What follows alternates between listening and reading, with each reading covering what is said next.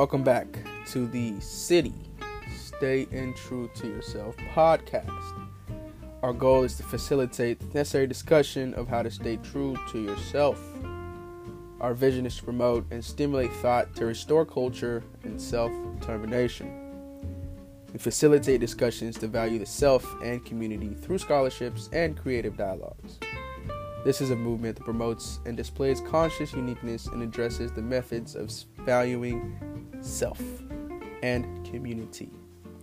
We are all individuals, but our experiences and emotions are unique to yourself.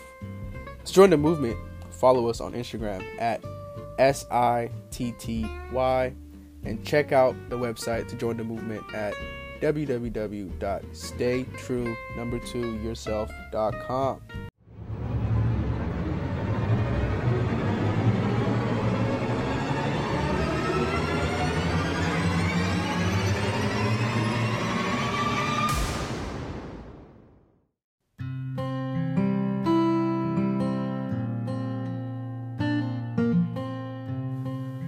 up, y'all? It's your boy Tex. I'm back here again with another piece.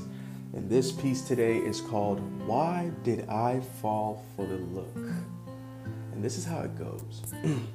On a bright day in my history, two humans locked eyes, names were exchanged, conversation was ignited. Little did they know a fire was being started.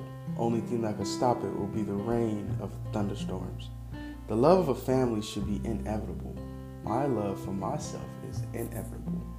But let me say, I instantly was shook from the tip of my hair to the tip of my longest nail. I was in love.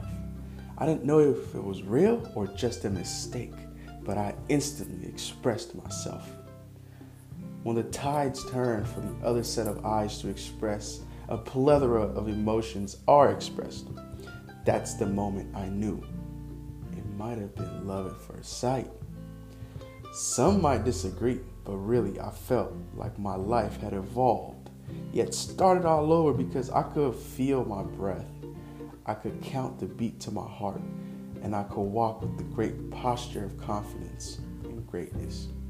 I questioned myself why did I fall for the look? The eyes can be the most captivating yet most deceiving. All I can do is receive, believe, and achieve. Fall down once, get back up, and look at the wounds with a great smile.